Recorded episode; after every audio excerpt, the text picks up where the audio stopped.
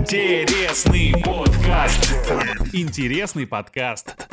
Привет, я Влад Аганов, это интересный подкаст. Сегодня у меня в гостях, ой, Даниил Хломов, это директор программы Московский гештальт-институт. Даниил Несторович, большая честь для меня. Здравствуйте, спасибо, что вы здесь. Ам, вот сегодня хочется поговорить с вами о любви, ни больше, ни меньше.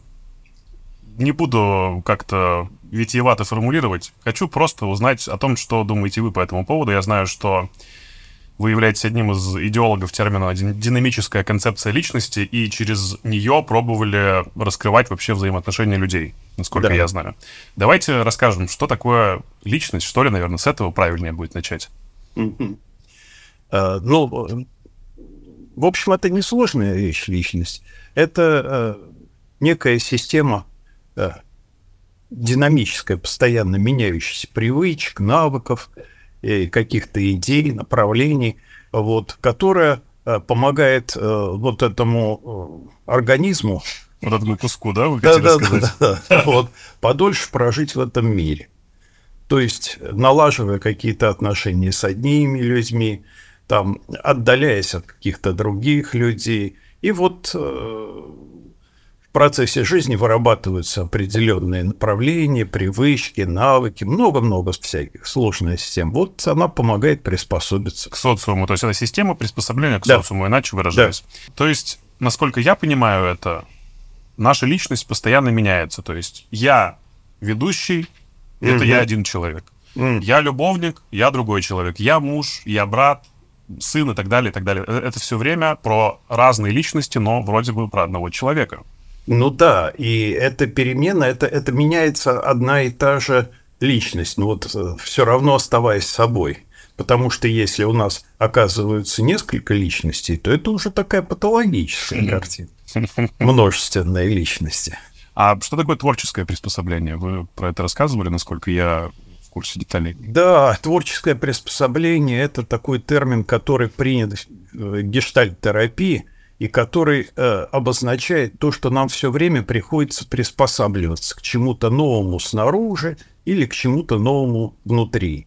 То есть, например, э, в какое-то время люди, э, ну вот моего поколения, например, мечтали купить какие-то мощные мотоциклы и на них кататься. Потом они их покупают, но э, им уже за 50.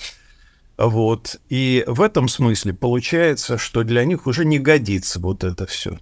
Ну, я сам не так давно походил на 470-ки Швертботе.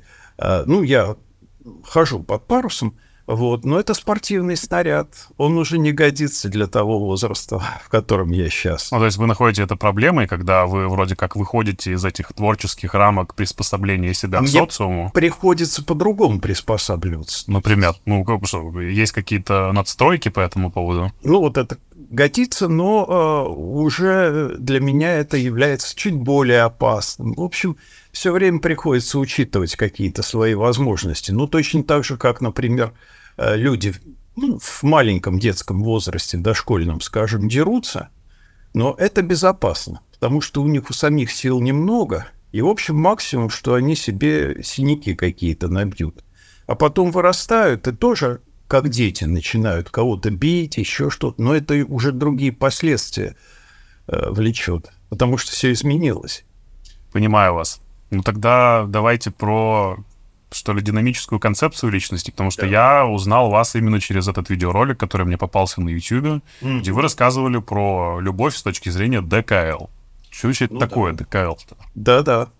Э, ну, э, ДКЛ — это попытка примирить э, разные способы описания, что ли, личностных отклонений, нарушений, потому что, э, в общем, с одной стороны, в разных диагностических системах все это отделено под отдельными рубриками, грифами, а на самом-то деле у человека все это связано.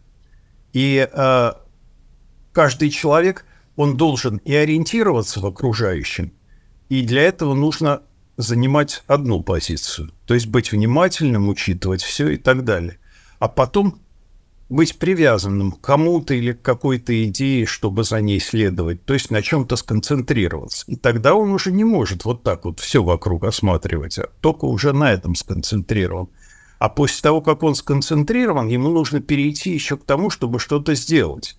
Ну, то есть, например, э, сначала там осмотреться, убедиться, что вокруг все безопасно, ну, если пить хочется, например.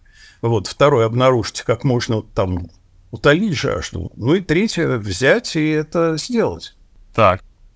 Вот. То есть в этом смысле вот эти три части – это такой постоянный вальс, который идет по жизни у человека все время. Раз, два, три, раз, два, три.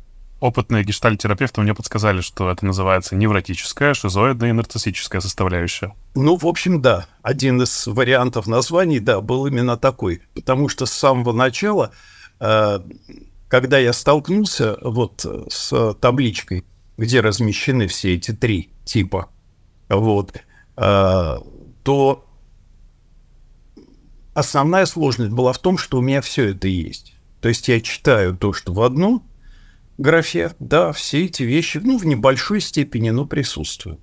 Во второй, все, то есть, они тоже в небольшой степени, но присутствуют. И в третьей все, что есть, все присутствует. Надо сказать, что невротическое подразумевает под собой э, важность превалирующую отношений и привязанности. Да. Шизоидная как раз отвечает за безопасность. Да. А нарциссическая у каждого разная потребность, и каждый по-разному входит в отношения и проявляется в них. Соответственно, и прерывает их тоже по-разному. То есть... Достижение. Абсолютно. В каждом из нас периодически эти личности Да. меняются и тасуются. Да-да-да.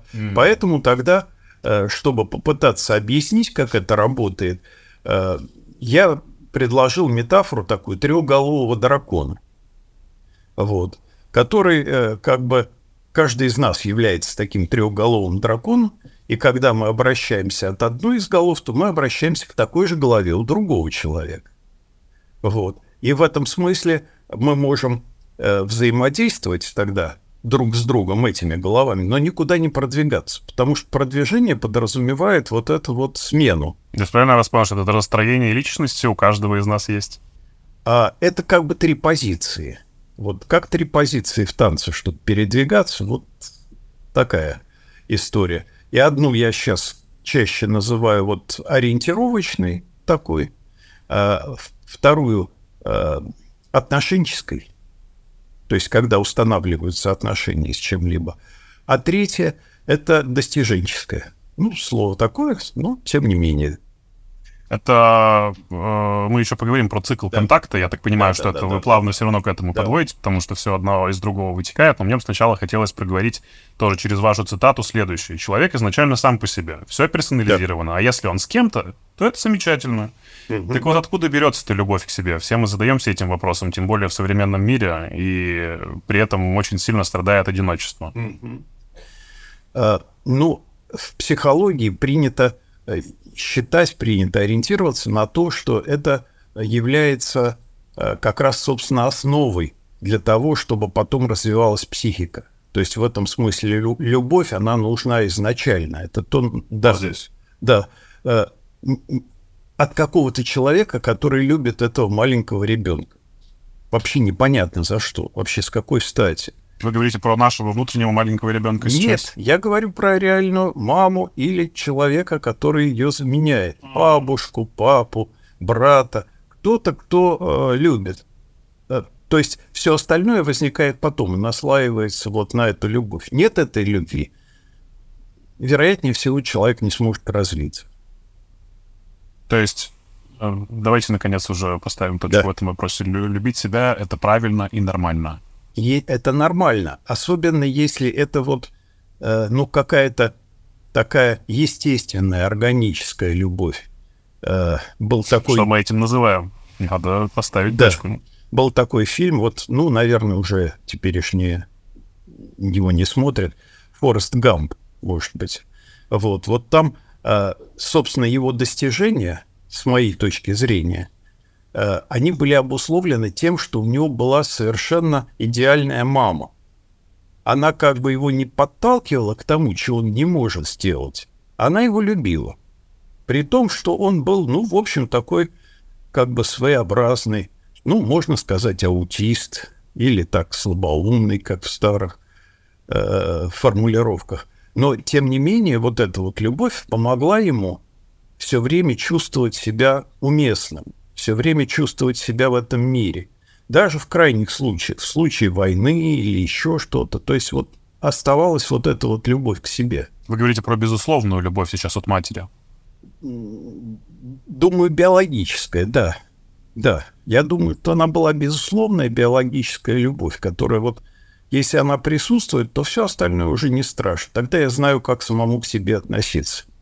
Это очень интересное наблюдение. То есть, по сути, природа с самого рождения нам дает возможность да. любить себя. Да, да, да, да, да.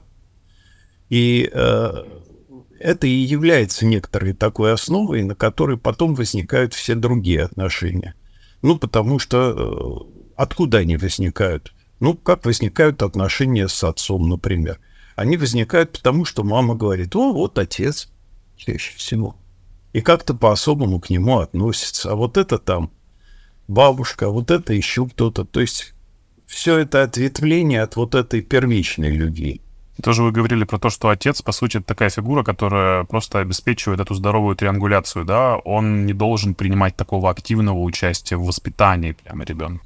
Как получается? То есть это бывает по-разному. Вот здесь я как бы осторожно стараюсь употреблять слово «должен», потому mm. что, в общем, ну, мы предназначены для одного или для другого. Ну, э, я знаю, что кто-то из коллег, например, э, активно говорил, что мужчина там должен зарабатывать деньги. Но... Знаем мы этих семейных психологов. Да, но это не так. То есть, на самом деле, каждый может делать то, что у него наилучшим образом получается. Я знаю столько семей, вот, э, в которых, скажем, активно продвигалась и была социальной, ну, двигателем семьи женщина в основном, а мужчина, например, занимался в основном хозяйством. Вот. И это было нормально. Это было не навсегда, а на какой-то период. А потом они могли меняться ролями. Это все очень динамично.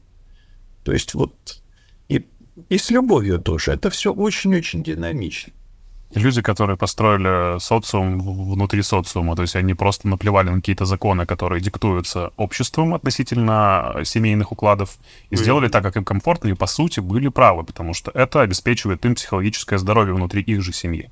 Ну да, и это зависит от условий, в которых приходится выживать, потому что, э, скажем, земледельцы воспитывали детей, э, ну был такой психолог Эрик Эриксон, вот, они воспитывали детей иначе, чем, а, например, охотники. И там были э, разные ценности. То есть в одном случае была ценность э, точного выполнения вот того, что требуется. Э, это вот в том случае, если речь шла про зем... о земледельцах, о крестьянах. А когда речь шла об охотниках, то тут было попустительство, большая свобода, ну, с тем, чтобы было больше возможностей у ребенка развивать инициативу, так как-то двигаться. И, и там, и там была любовь. Но в одном случае любовь была в том, что э, человека, э, ну как, помогали ему, ну как, как лошади в шорах, да, так быть, чтобы не пугаться там транспорта или еще чего-то.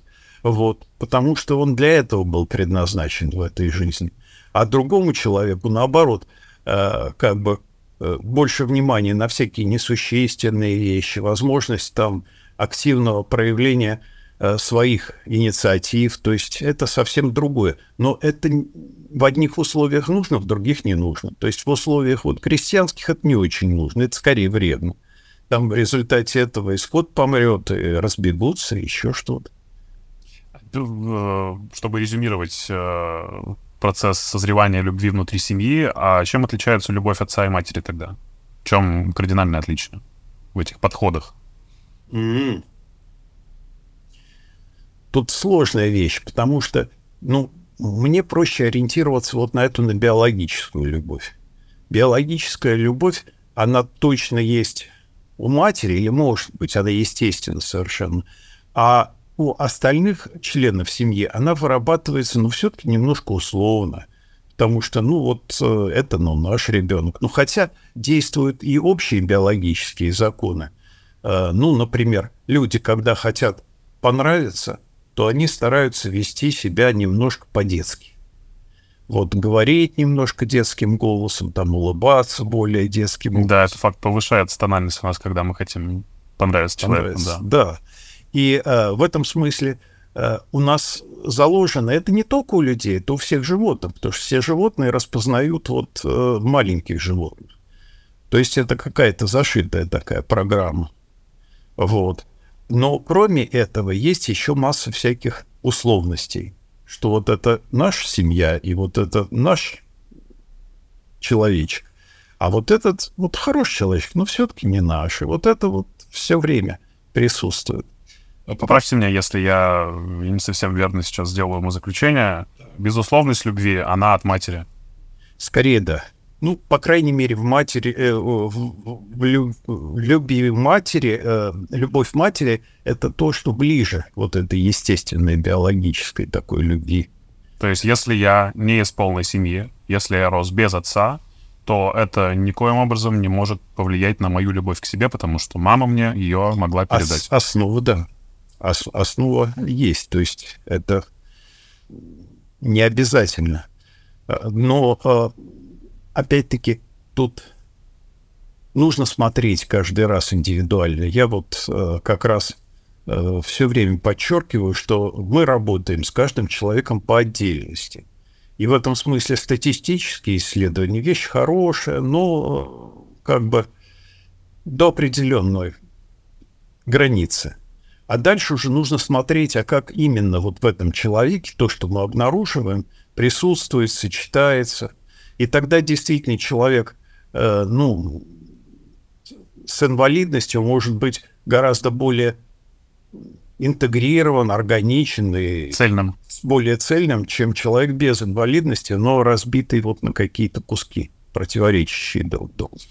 Ну, раз уж мы заговорили про повышение тональности, чтобы кому-то понравиться, давайте расскажем про циклы контакта. Что это вообще такое? Давайте. Э, цикл контакта — это э, одно из важных таких открытий, описанных э, вот в том направлении, которым я занимаюсь в гештальт-терапии. Вот. По сути, это было в момент отделения вот этого направления от основного пути психоанализа, но, в принципе, это тоже одно из психоаналитических направлений. И там описано следующее. Это называется как цикл контакта отхода.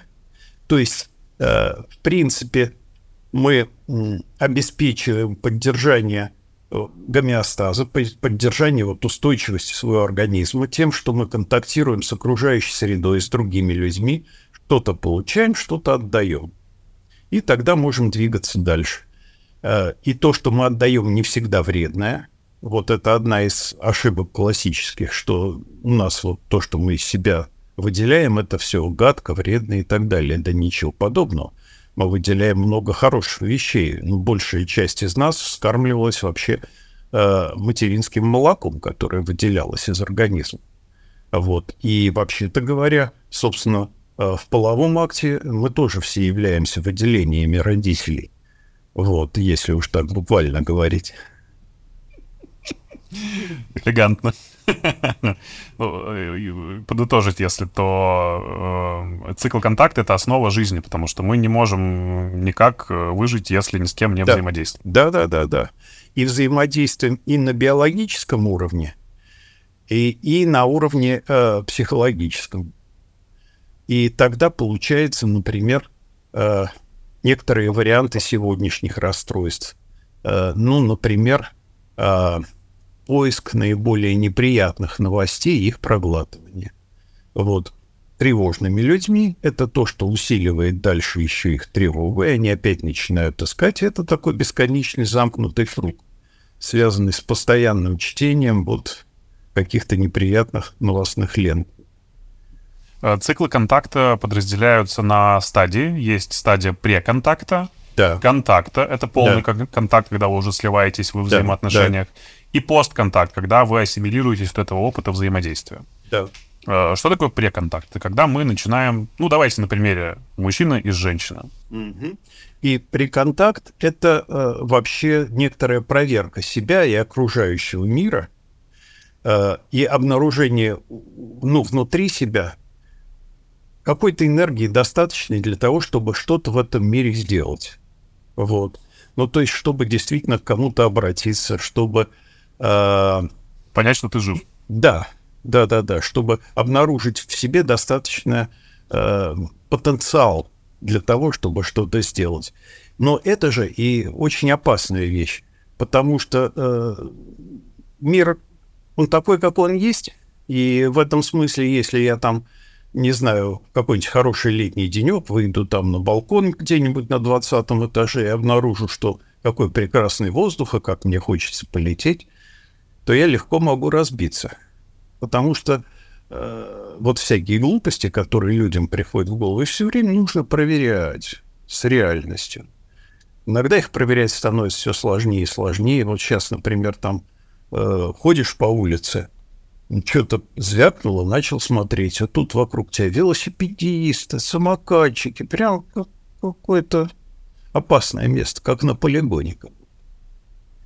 Это говорит о том, что э, как раз-таки этот цикл преконтакта, он тоже меняется со временем. Правильно ли я вас услышал? Что раньше был один цикл. Ну, то Конечно. Преконтакт был в одной форме, сейчас он Да. совершенно иначе. Творческое приспособление. Вот все время его приходится включать. Рассчитывать, как поедешь, куда поедешь. Вот э, я наполовину живу в Крыму, наполовину в Москве. Вот, и каждый раз с дорогой приходится соображать, а как это правильнее делать в данный момент. Этим способом или этим способом или этим способом. А, такой вопрос тоже от э, людей из э, терапии. А что происходит, если вдруг э, э, муж шизоидный, Ага. а жена невротик? Ей надо много общения и внимания, ему надо время побыть в одиночестве. Тяжело, потому что э, очень часто человек, который более отношенческий человек, ну, в скобках назовем невротик, например, да, вот, а, а этот человек э, склонен трактовать э, вот эту отстраненность, отгороженность как, э, ну, как какую-то агрессию в адрес себя, как наказание за что-то и попытки найти это. В общем, мучается тогда от этого. Вот. А другой человек, наоборот, э, склонен считать атаками на себя, когда к нему много обращаются, что-то замечают. Торгаются его одиночеством. Да, вторгаются в одиночество. А что ты такой грустный сейчас? Хм. И что с этим делать, Даниил? А, ну, люди выстраивают э, разные системы, чтобы друг друга понимать, там какие-то кодировки, вот. Как-то пытаются объяснить друг другу, что если я там, например, вот ушел куда-то отдельно посидеть в комнату, то это не потому, что я тебя не люблю, а потому что мне это надо. И это действительно надо, и особенно это надо, кстати. Сейчас этого будет все больше и больше людям с всякими коммуникативными специальностями. Ну, потому что, э, в общем, нормальное количество такой массовой коммуникации, работа, например, с группами, неважно, учебными, психологическими, какими угодно, там, детскими, вот, э, это 6 часов в день. Если больше, то это получается перегрузка. Перегрузка действует плохо. Соответственно, если эти 6 часов в день есть, то нужно хотя бы пара часов побыть в одиночестве. Вот. И как это обеспечить? Каким способом? Э, Это, кстати, было исследовано в свое время в отношении учителей. И как раз еще э, вот в 90-х, в начале, э, я уже сейчас не вспомню точно, но делал статью, которая так как раз и не вышла, потому что это были какие-то забастовки учителей или что-то в этом роде. Вот. И э, как раз она была э, на основе э, выяснения вот ну, такой социальной санитарии, то есть что необходимо для учителя, что учитель не- важно, ну, не больше шести часов работы в день, что, соответственно, в ряде стран, ну, просто на уровне таком законодательном, э, ну, например, в частности, в Голландии тогда было, я не знаю, как сейчас, тогда было, что э, по жилищным условиям э, у него должна быть отдельная комната.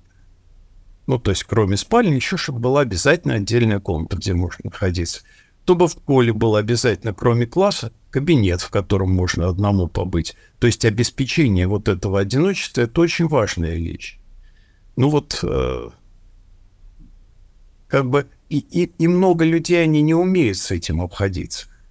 Э, хочется сразу же воспроизвести фразу, которая произвела фурор у меня в телеграм-канале вашей коллеги Елены Калитьевской, что близость — это э, работа и постоянный поиск оптимальной дистанции между людьми. Да, да, вот полностью поддерживаю, потому что это так и есть. И в этом смысле это вот как раз основа вот этих динамических идей, динамической концепции личности. Ну, то, что как бы э, все вокруг меняется, и это еще полбеды. Мы сами меняемся. Э, так, э, про преконтакт рассказали. Да. Что такое э, полный контакт? Когда вот. вы начинаете растворяться друг с другом? Или я неправильно понимаю? Полный контакт, да, полный контакт это когда я могу уже убрать контроль и получать то, что мне нужно. Ну, если это относится, например, э, к какой-то, ну, на какой модели-то, чтобы проще сказать. Ну, вот, наверное, на какой? На пищевой. На пищевой. Я рассказывал это через пищевую модель. Что вот, э, ну, человек хочет покушать. И вот э, он выбирает, ну что я сегодня буду, лучше мне рыбу или мясо, одно, другое, третье, вот что с чем монтируется, как хорошо. Потом э, контролирует, чтобы проживать как следует. Потом, значит, контролирует, как оно попало в желудок. А удовольствие где? Вот как раз э, вот этот полный контакт, это то удовольствие, которое бывает, когда я понял, что уже все подобрано, все вкусно, все хорошо. И я просто этим наслаждаюсь. Когда слияние. Да, тогда происходит слияние, но оно такое уже э, с выбранными какими-то кушаниями, в общем, с выбранными какими-то способами жить, то есть такое слияние. Без шизы и обсессивно-компульсивного расстройства. Ну момент. да, без бесконечного контроля, потому что вот этот, конечно, бесконечный контроль, он очень-очень утомляет. И очень важно жить вот в каком-то спокойном состоянии таком.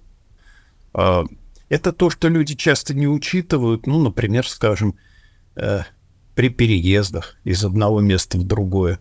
Ну, как-то я здесь привык, например, жить. И мне удобнее, я знаю все, где здесь одно, другое, третье, четвертое. А потом вот вроде из соображений, что мне лучше, я перебираюсь в новое место, но и мне долгое время придется привыкать к тому, что есть, и быть более тревожным, потому что я не знаю, что это значит. Я не знаю, что значит один сигнал или другой сигнал.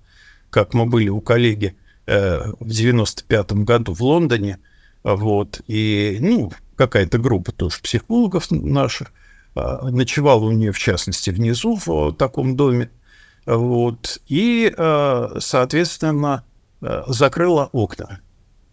И э, это очень, вот нашу коллегу, как бы это сказать, огорчило, вывело из себя, потому что вот в этом районе у них закрытые окна означали, что в доме покойник. Мы же не знаем вот этих всех сигнальчиков мелких, оказавшись в каком-то месте. Вот, и вполне возможно, что будем производить там какое-то дикое впечатление. Так что тут нужно всегда взвешивать еще и вот этот фактор. Э, постконтакт — это про завершение. Да.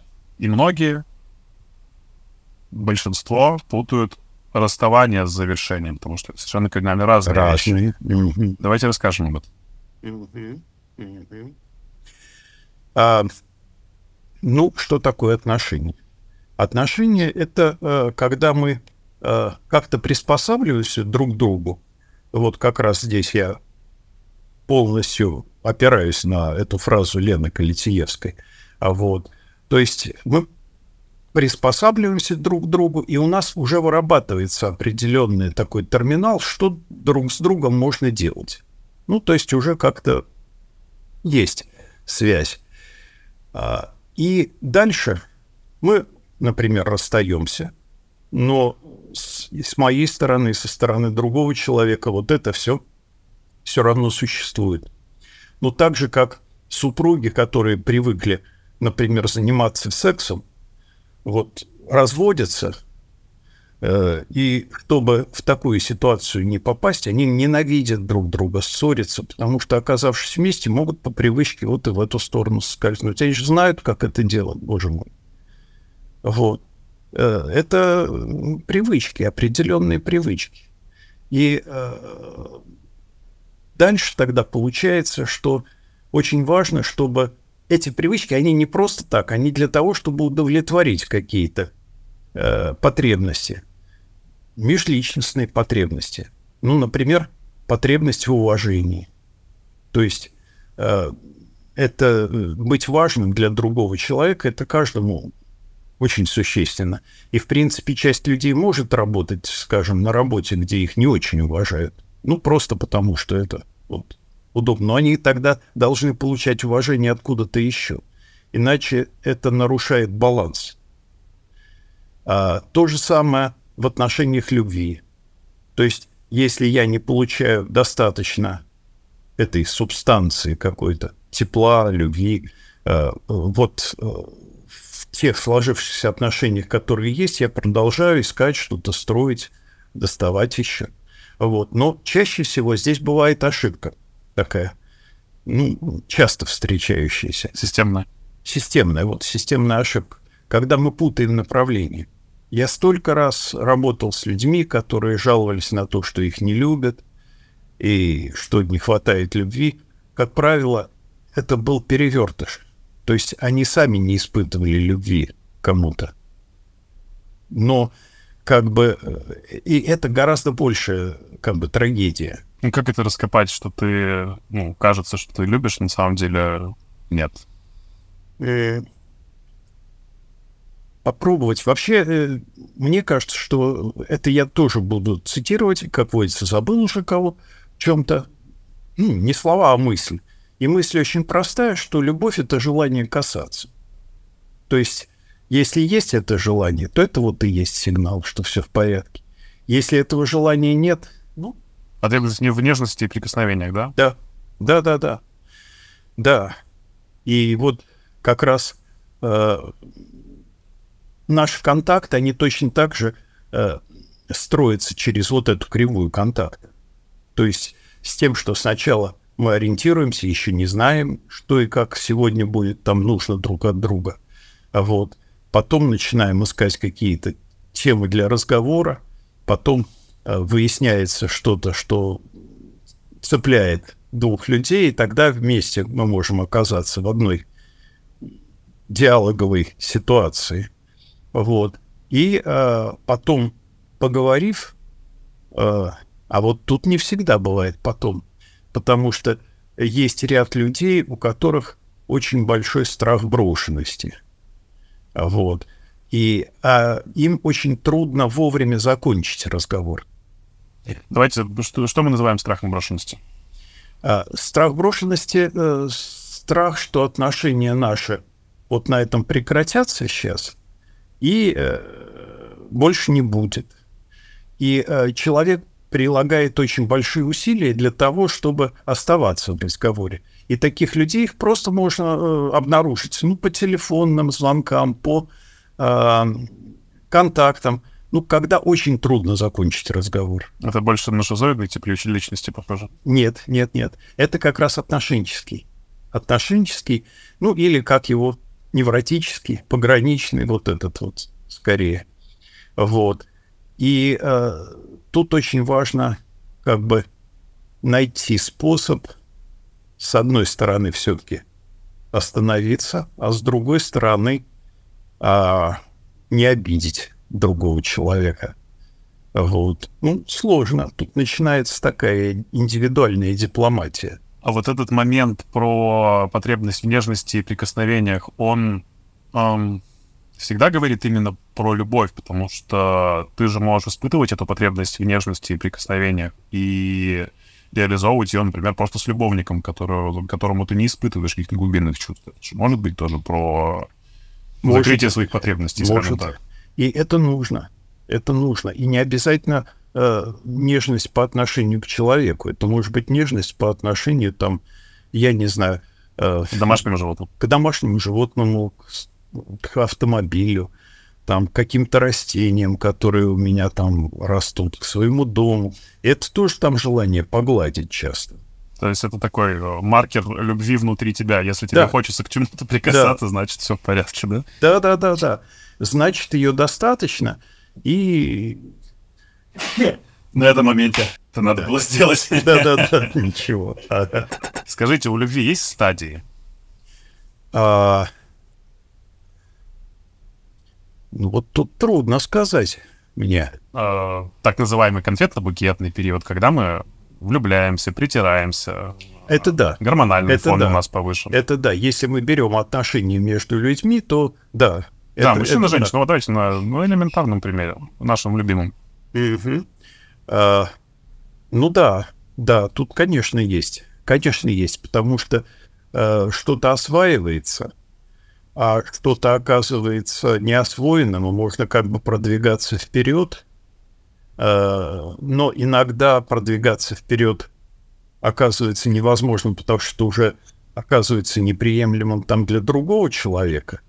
И тогда, ну, в зависимости там от дипломатичности, ну, как-то устанавливается вот эта дистанция, граница, так, чтобы это было удобно и, и одному человеку, и другому.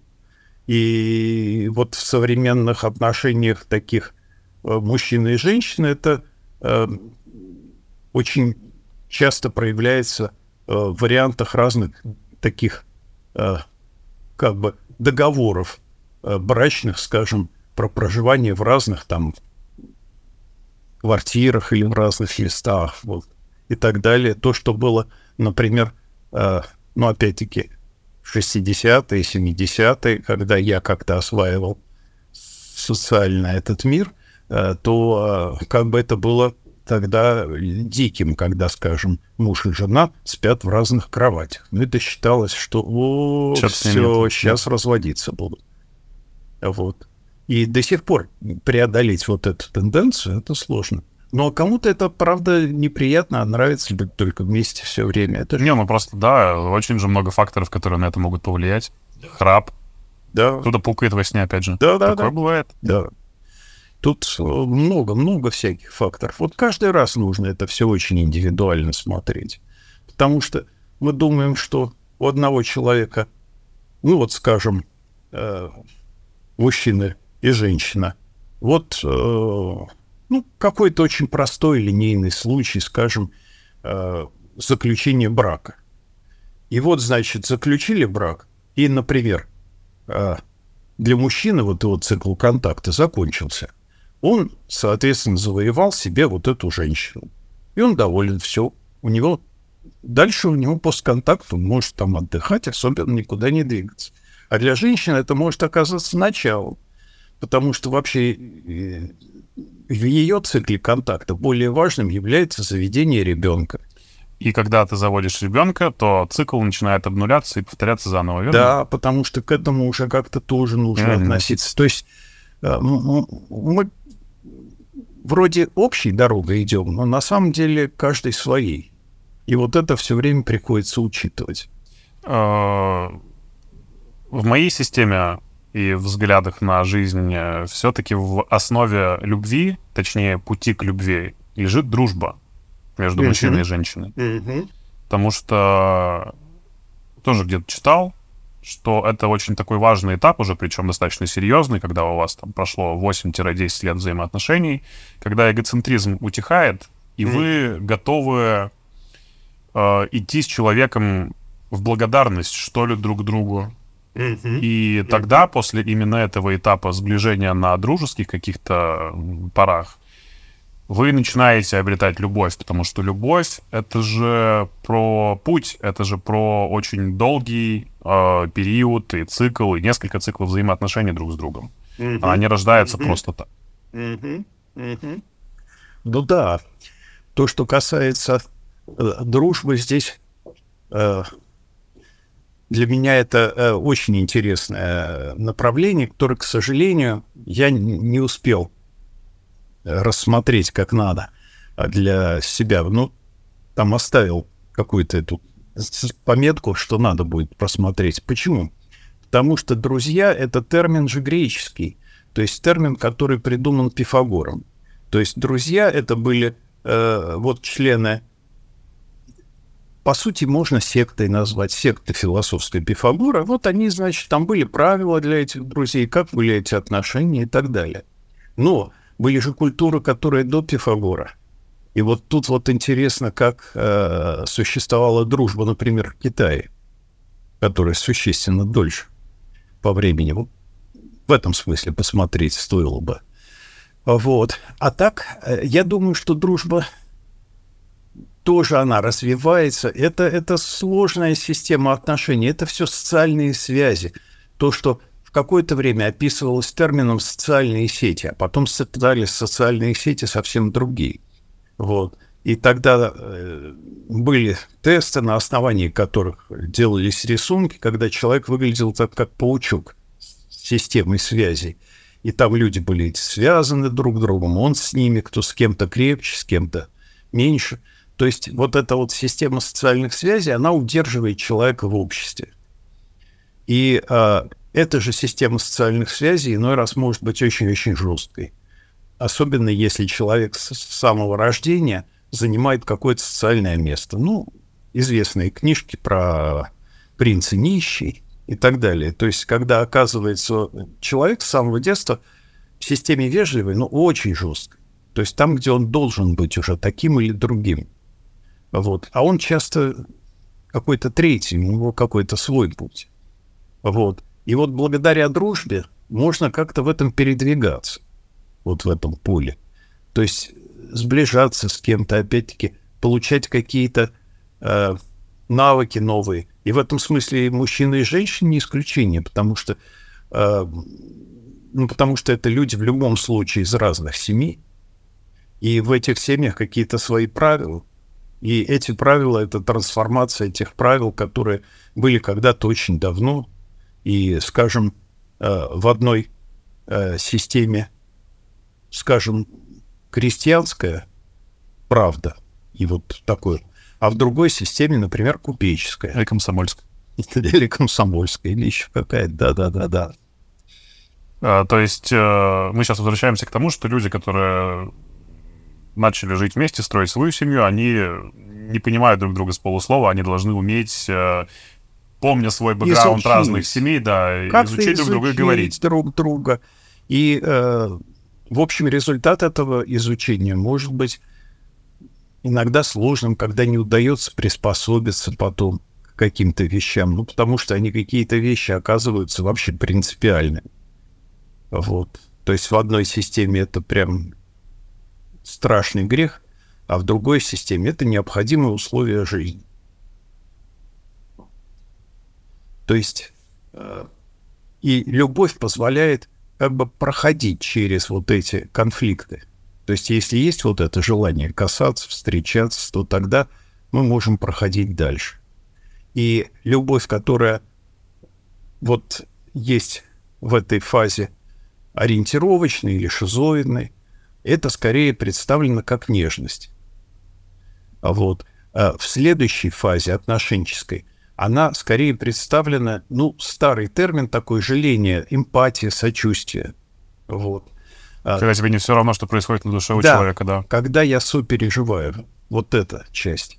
А вот в третьей, ну, третьей зоне достиженческой, нарциссической, восхищение. И вот человек, например, находит себе того, кто им восхищается и вот восхищается, и он как бы старается получать все больше и больше этого вос восхищения. А две других, два других витамина не хватает. Ну, то есть, как бы, если сравнивать с витаминами, например, витамина С огромное количество, но от этого он не может стать витамином А и витамином В. Вот. Как гармонию ты прийти, Данил? С такими сложностями? А, ну, как бы стараться держать равновесие, стараться вот балансировать, подпитывать то, что есть. Ну да, приспосабливаться творчески к тому, что подбрасывает э, внешний мир. Это, как я говорю, полбеды, а потом внутренний что-нибудь под, подбросит. А вот. Постоянно отслеживать изменения своей личности, личности партнера. Тоже, но не то чтобы отслеживать, а замечать и в то же время, ну, то есть не отмахиваться, что этого нет, но и по возможности не осуждать. Вот э, я, например, очень не люблю термин толерантность, потому что толерантность подразумевает, что я вообще-то мне очень неприятно, происходит. Я вообще этого человека осуждаю. Ну, из соображений гуманизма я терплю, что он такой. Вот это толерантность. Мне больше нравится слово, уж не знаю, насколько оно... Равнодушие? Пофигизм. Пофигизм. То есть это даже лучше, чем равнодушие. То есть по мере возможности, но не все имеет такое важное значение в этой жизни. Вот это как бы похоже там на какой-то ответ Толстого – насчет того, что вот когда вы наступаете, ходите, вот, ну, вы же против убийства, спросил кто-то Толстого там, в свое время, а вот, ну вот вы когда ходите по тропинке, то вы же топчете муравьев, как же так? Они же гибнут. А он говорит, ну не, нельзя же жить так подробно. Вот. Некоторые вещи не надо подробно. А, часто близость а, часто забывают о том, что близость — это э, огромное количество кризисов, которые предваряют э, наступление этой самой близости в взаимоотношениях мужчины и женщины. И, кстати, не факт, что эти кризисы действительно могут сделать вас родными и близкими людьми. Да, Часто же факт. мы нет, нет. наблюдаем такие истории, когда люди там 15-20 лет в браке, а то больше, и они все знать не да. знают друг друга.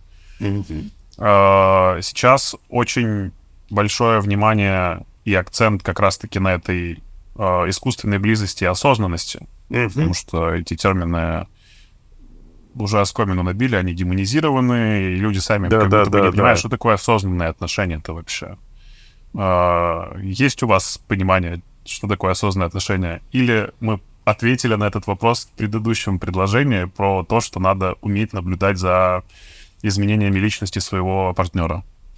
Вот ответа, что такое осознанное отношение, нет. Скорее есть ну, такой ответ, что надо понимать, осознавать, замечать, как-то относиться, по возможности что-то пропускать, что-то, что непонятное, находить способ прояснить, выяснить, расспросить. То есть это все такое ну, динамическое, постоянное движение, которое просто необходимо, чтобы любить, потому что э, человек в этом смысле, он устроен, на мой взгляд, как корова.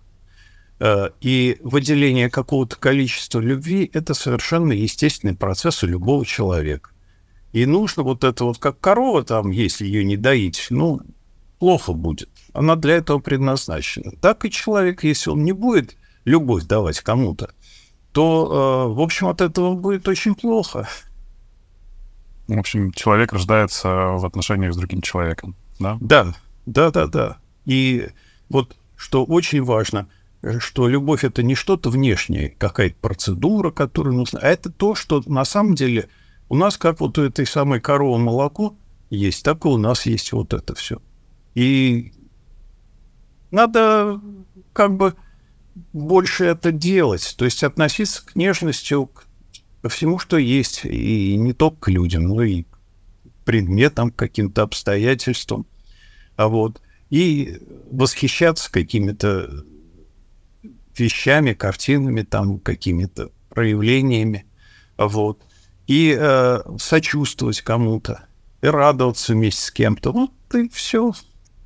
Такой вопрос в бок. Да. А что вообще такое измена?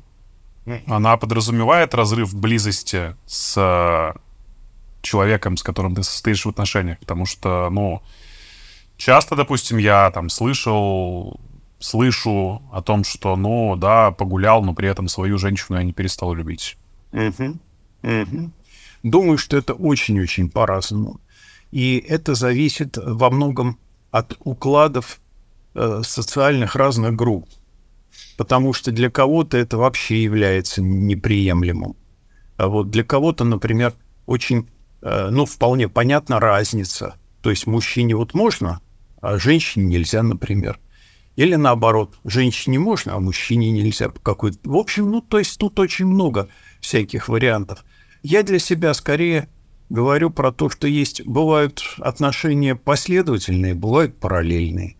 Вот последовательные отношения, они считаются почему-то социально приемлемыми, они считаются почему-то лучше, чем параллельные.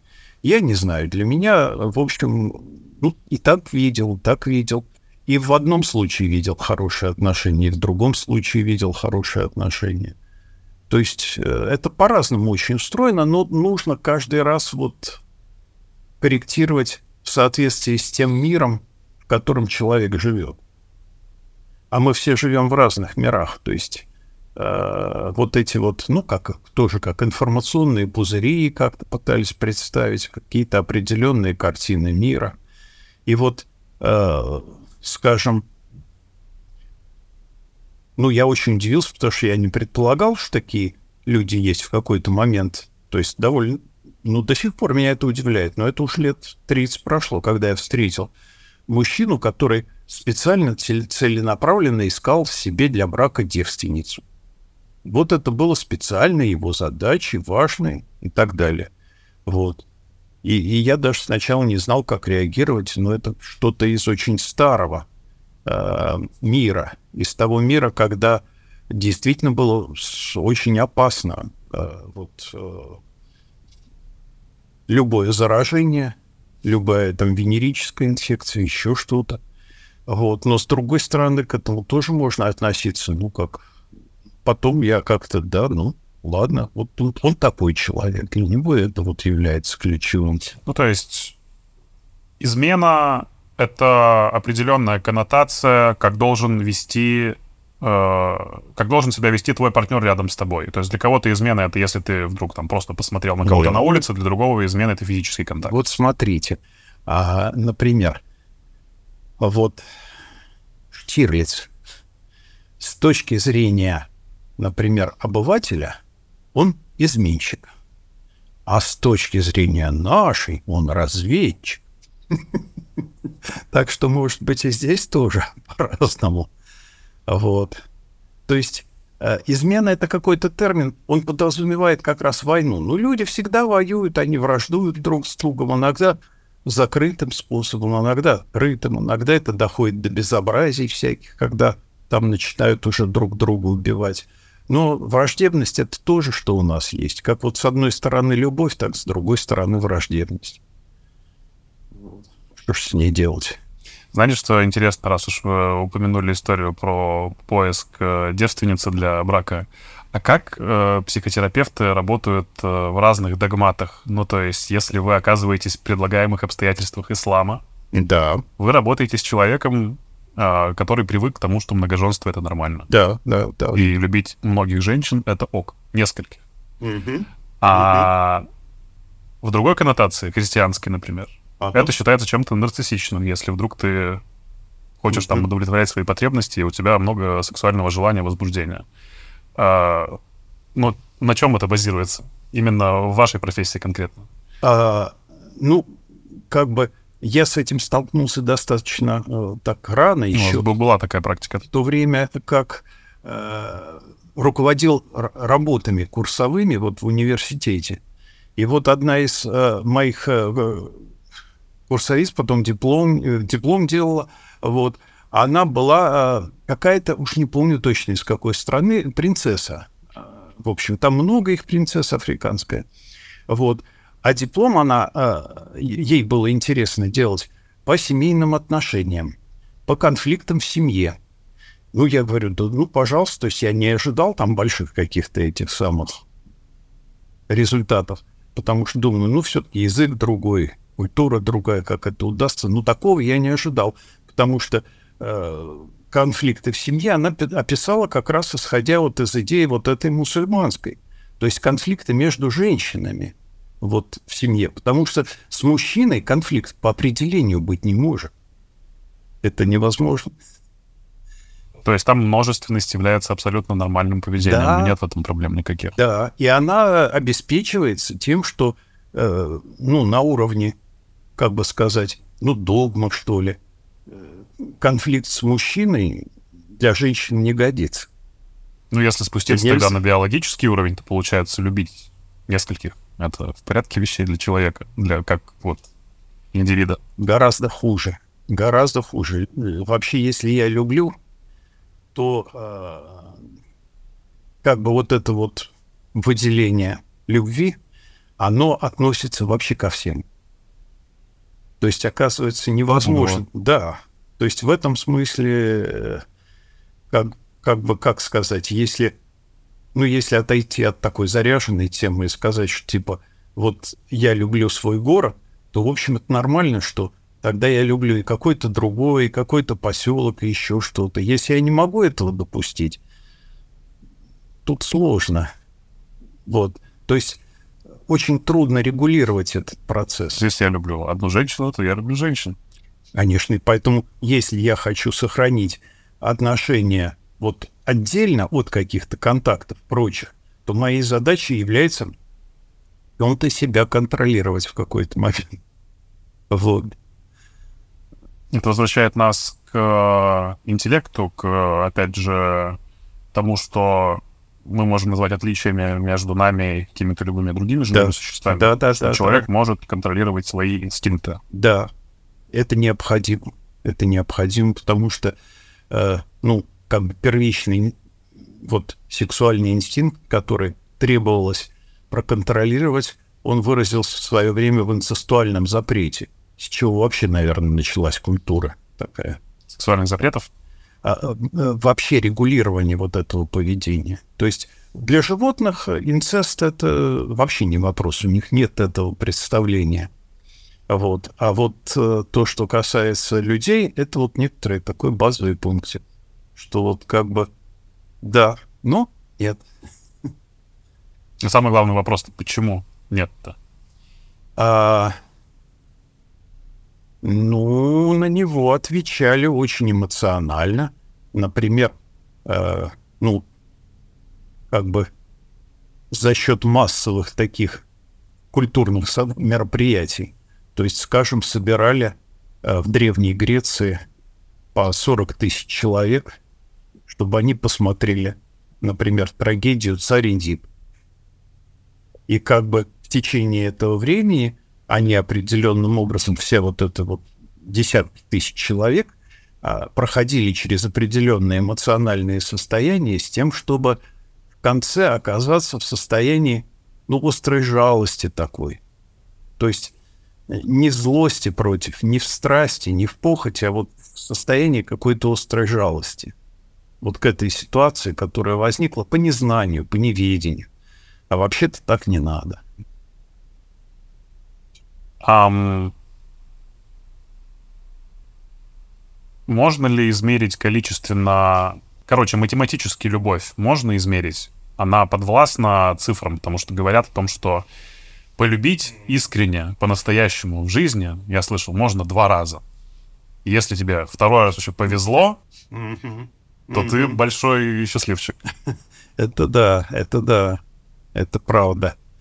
Э, если, если удалось, если повезло, да, потому что, э, ну, такая любовь, это же определенная работа, на которую нужно какую-то энергию. Но это очень хорошая работа, потому что она позволяет вокруг чего-то выстраивать ну, свой эмоциональный путь, эмоциональный мир вот вокруг э, этой любви. Но математически я бы не взялся. Вот не знаю. Ну, я не настолько... Ну, это влюбчивые люди тогда, которые я вообще влюбляюсь бесконечно. Мне только пальчиком помани. Есть, есть такой вариант. И даже он может доходить до таких клинических размеров, вот, э, ну, тогда нужно как-то это оттормаживать, останавливать, осторожнее с этим относиться. Ну, потому что человек может нанести себе вред, ну, точно так же, как он может нанести себе вред там алкоголем или наркотиками. И любовная зависимость. Это тоже э, очень сложная вещь. То есть, когда как бы вообще все силы, вся энергия человека, она э, бывает сконцентрирована вот на одном объекте. Вот. И ну, для влюбленности это хорошо, но как дальше с этим быть? Ну, потому что нужно же жить, адаптироваться в этом мире. Вот. И, но, с другой стороны, в этом тоже есть что-то очень-очень привлекательное. Недаром там люди столько столетий смотрит там Ромео и Джульетта. Вот. То есть про вот эту вот а, взаимную влюбленность, очень сильную влюбленность, да. В этом что-то есть привлекательное. Гораздо более привлекательное, чем, например, у запойного алкоголика, который тоже вот такой же вариант зависимости. Говорят, что сексуальная зависимость сродни э, зависимости наркотической. Да, да, безусловно, потому что э, при этом э, на э, уровне э, биологическом задействованы, в общем, похожие механизмы. То есть, ну, вместо внешних там каких-то веществ э, у нас вполне существует набор внутренних веществ, которые могут менять наше состояние. Я тут узнал недавно, что э, сексуальное многообразие, точнее, потребность в сексуальном многообразии у мужчин и э, чаще измены допускаются mm-hmm. именно мужчинами, заключается в том, что именно э, биоматериал, который выделяется для того, чтобы продолжить род, у женщин ограничен, а у да. мужчины он гораздо менее ценен, ценен, потому что женщина от э, первых месячных до менопаузы выделяет за жизнь где-то 400-500 яйцеклеток, mm-hmm. а мужчина только после одного э, эякулята где-то 2500 сперматозоидов активных. И это как раз-таки и говорит о том, что женщина должна тщательнее выбирать себе партнера в течение да. жизни, а мужчина, он, ну, как будто бы должен чем больше оплодотворить, самым да. тем лучше. Да-да-да. И вот это биологическое различие, э, которое нужно как-то компенсировать, чтобы мы были равны. Мы же хотим быть равны, к этому же все движется, а вот а, Получится ли? Непонятно. Пока непонятно. Блок про терпение у меня есть. Э, вы говорили да. о том, что терпение занимает в любовных отношениях тоже очень важную роль. Да, терпение, терпение — это важнейшая вещь. Потому что есть терпение, и без терпения ну, невозможно ничего достичь. То есть вот это достигаторское голова останется голодной, если нет у человека терпения. А вот, поэтому терпение — это совершенно необходимая вещь. Но, с другой стороны, есть, например, такая привычка неприятная, как привычка терпеть. И вот человек э, вступает в отношения, сразу начинает терпеть. И там накапливается одно негативное, другое, третье. Может быть, с самого начала, если бы наладить диалог, что, ну нет, это я не хочу терпеть. Вот так не делай, вот так далее. Может быть, оно было бы лучше, если бы это по мелочам, а то потом накапливается и взрывается. Потребность в единственности — это естественное положение, да, человека? То есть, когда да. ты один, да. ты цельный. Вот надо сейчас разрушить тоже этот миф, потому что многие, опять же, ваши коллеги, тоже семейные да, психологи, да, да, многом, да, они да, говорят, да. что человек один неполноценен. Он случается человеком только в паре. Mm-hmm. На самом деле все не так. Ты как единица должен чувствовать себя уверенным, что все сейчас как бы пытаются транслировать. А если ты в паре, то хорошо. Mm-hmm. И тогда вы должны быть просто сильнее вместе. Mm-hmm. Mm-hmm. Uh, конечно, потребность единственности, мне кажется, представляется одной из таких базовых. Потому что время от времени я ну, должен все-таки проверять вот себя, свой организм, свои возможности, так как они есть. И э, принципе, э, психически каждый из нас всегда один. То есть нет никакого инструмента, которым бы мы могли влезть в голову другого человека и переставить эту идею вот у него убрать, а другую ему положить. Мы абсолютно герметичные создания в этом смысле. И, э, будучи абсолютно герметичными, да, мы э, оди, одиноки. И э, иногда бывает нужно подтвердить вот это, что я один. Иногда это бывает уместно. Ну, то есть, когда я обращаюсь за подтверждением, что я один, ну, э, к другу, партнеру, ребенку, э, вот. А иногда бывает э, совсем неуместно, когда я требую исключительности в любой ситуации. То есть с тем, чтобы доказывать, что я один, ну, где угодно. То есть требовать особое отношение, ну, условно говоря, я не знаю, в магазине в очереди от продавца. Mm-hmm. Вот он показал, что я такой вот единственный. А если не покажет, то я чувствую себя обиженным, оскорбленным, что-то не то. Вот. Так что потребность в единственности это и есть. Это интересная такая тема, правда. И э, учитывать ее нужно. Так же, как другую потребность. Потребность, ну, как-то в демонстративности продемонстрировать себя, предъявить себя. Э, потому что если я буду эту потребность в себе душить, то она проявится каким-то не тем способом. Я где-нибудь споткнусь, э, там разолью кофе на кого-нибудь, набью какую-нибудь шишку там, что-нибудь сделаю нелепое, вот, что привлечет ко мне внимание. Так нет, лучше пусть э, я буду временами ее удовлетворять, но знать, что я ее удовлетворяю, нормально.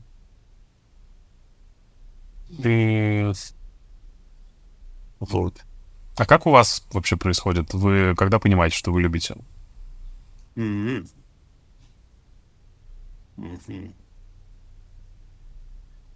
Но скорее я переживаю, если мне не удается любить.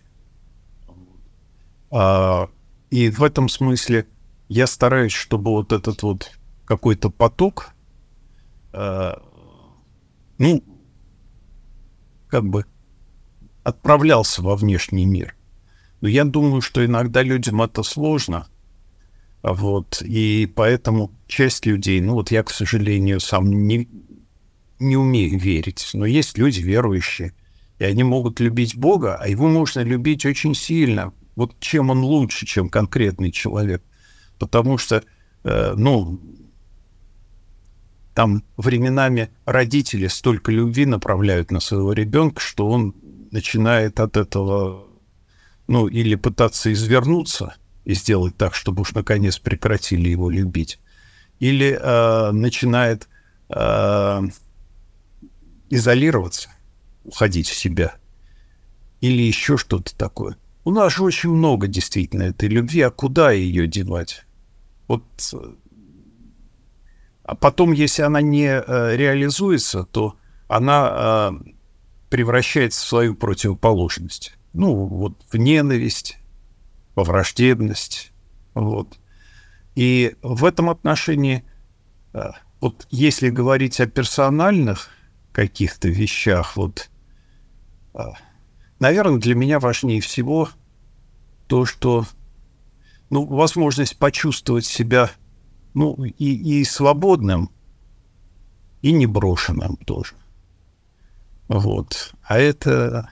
Ну, это сложно. Это сложно тогда мы сейчас упремся в какую-то вообще глубокую философию относительно того, что такое свобода. Да-да-да. да. Чувствовать себя неброшенным, это более-менее понятно, это можно раз, разложить на составляющие. Вот что такое свобода, это, конечно, тем более, когда ты находишься в, ну, так или иначе, созависимости, любое отношение созависимости другого человека. Да. Как тогда эту свободу суметь?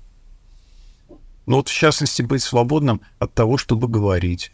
Вот очень важный момент, чтобы люди Э, вот любящие друг друга могли друг с другом молчать просто, находить, находиться вместе и без дискомфорта, не обязательно что-то требуя.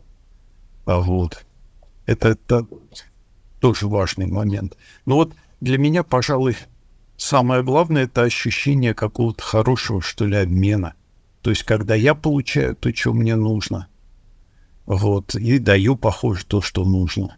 И всегда понимаю, что это вот сейчас это динамический период, его хочется продлить, вот, но э, сколько это будет, кто его знает. Ну, так же, как жизнь. Ну, сколько продлится? Сколько-то продлится. Вот. Одиночество — это тоже форма близости, я так понимаю. Когда ты, э, опять же, находишься в отношениях, ну, раз сказали про молчать вместе. Да. Там есть термин вот такой может быть, менее э, драматический. Не одиночество, а уединение. Mm-hmm. Уединенное. То есть способность находиться в уединении. Э, сложная вещь. Вот я сейчас больше всего для себя считаю задачей э, и с этим работаю как раз. Ну, в общем, с простой идеей, что жизнь — это когда ты ничего не делаешь. Вот и вот как научиться ничего не делать? При этом успевать делать все? Ну, это уже э, вторично. Ну, вот жить, про просто жить, потому что в нашей культуре вот это все все равно завязано на достижение. А, например, я не помню дословно, но и в культуре Израиля, и в других культурах я встречал такое выражение, что ты делаешь, но я делаю жизнь, да. Вот это не то, что делаешь, а просто живешь, да, вот так, так как это есть в настоящий момент. Ну, там есть немножечко другие ориентиры, мне кажется, в таких культурах. Это как раз религиозные составляющие, которые тебе позволяют жить, соблюдая правила, которые написаны уже давным-давно. Да. Это да, тоже про, да. про систему и взаимоотношений мне кажется, с тобой, это да. И относится к любви тоже, потому что э, очень часто под любовью подразумевается, что мы что-то делаем по отношению друг к другу. А ну, это другое, это делание. Вот. А вот как любить, просто ничего не делая специально ничего с другим человеком. Ну, как вы любите не ревновать, вас спросят сейчас. Это да, это да, про ревность. О, сложная вещь, конечно, да, да. Это да. тоже связано, ну, как мне кажется, с брошенностью в детстве, когда ты чувствуешь себя, что, там, не знаю, мама ушла, и она не вернется и потом ты начинаешь проецировать на те отношения, и ты боишься, человек уйдет, и боишься остаться один. Опять-таки в языке само слово «ревностно», оно часто относится вот э, к, и к религиозным текстам. То есть, что ревностно — это в чем-то хорошо. Но потом это ревностно может перейти в ревновать. То есть, как бы, э, ну, ревностно — это э, я понимаю так, что человек включен вот весь полностью вот в то, что он делает. Вот он ревностно, например, э, ревностно служит. Вот. А э, ревновать это уже когда как бы попытка контроля. Причем заведомо такая остановленная попытка контроля, от которой человек мучается. Э, очень трудная вещь. То есть, э, ну вот в реальной нашей работе, э, психологической практике, это с этим приходится встречаться. Вот. И для меня это скорее чаще всего показатель того, что человеку не удается любить настолько, насколько у него есть любви. Он всегда пытается заслужить больше, да? Да. Но это опять же, ну, похоже про внимание матери в детстве. Заслужить может. это внимание, чтобы тебя увидели, чтобы тебя заметили. Опять же, это к достигаторству относится. Да, да, да. Часто же ревность э, имеет знак равенства словом собственничество. Все пытаются да. это таким образом преподнести, так и есть. Да, конечно, конечно.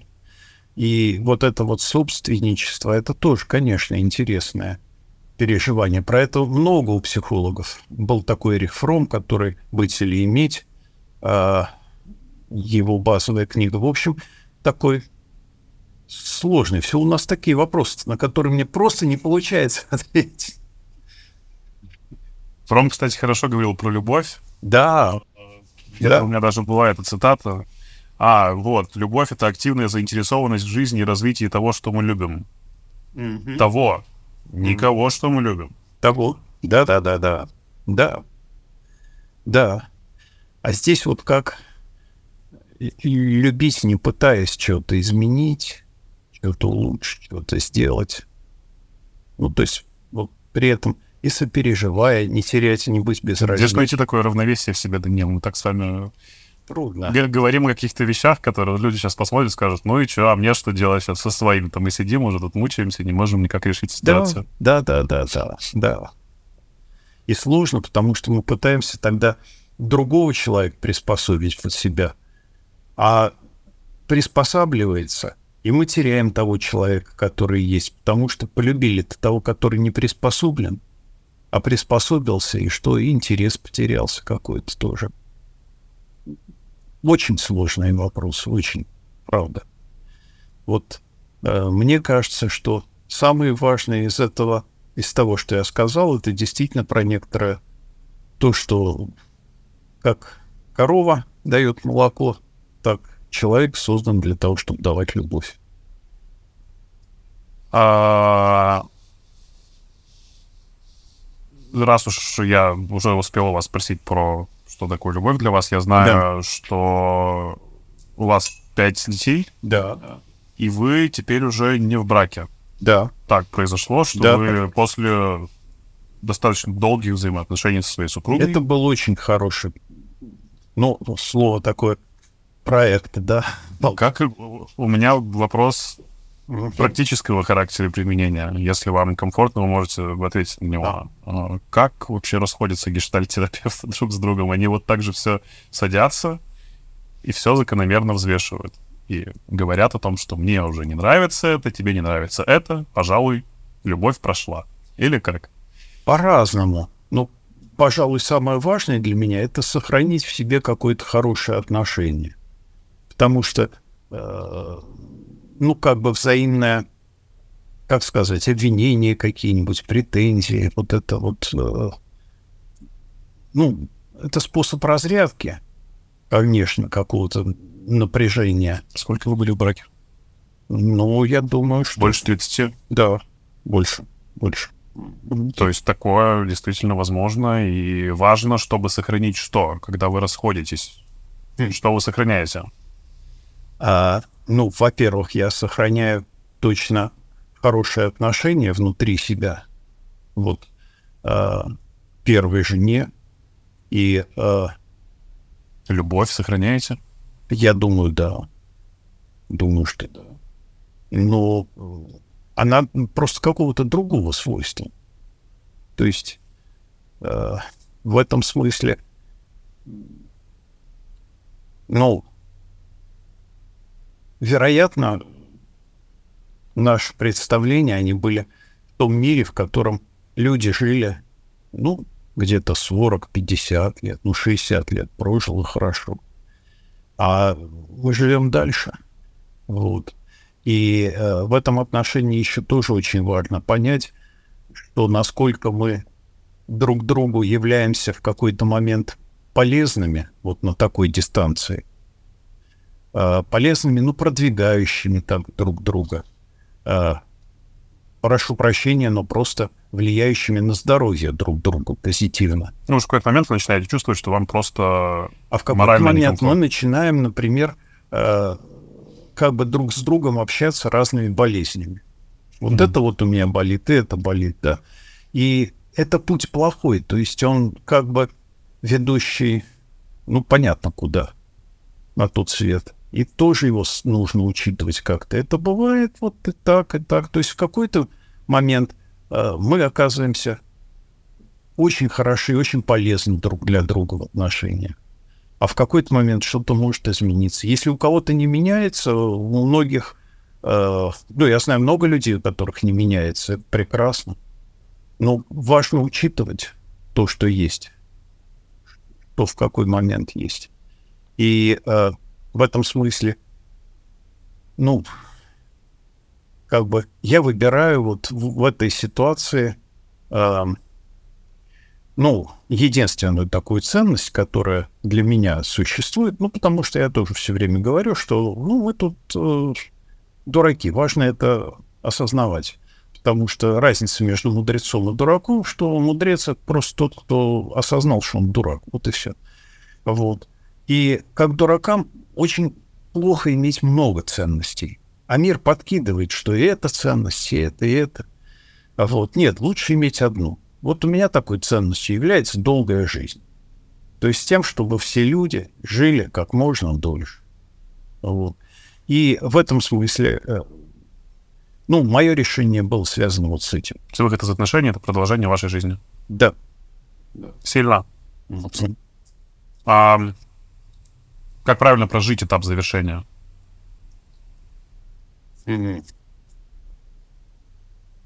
Что расставание — это не всегда про завершение. Да, не всегда. А, Я просто тут думаю, что вот я начал говорить про то, что отношения не всегда возникают, а всегда остаются. Вот. И а,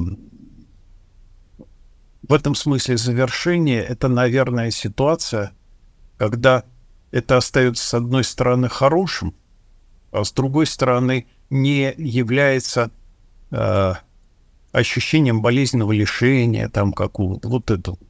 То есть, когда признаешь, что да, была так, такая вот жизнь хорошая, да, очень хорошая, прям счастливая. Вот. И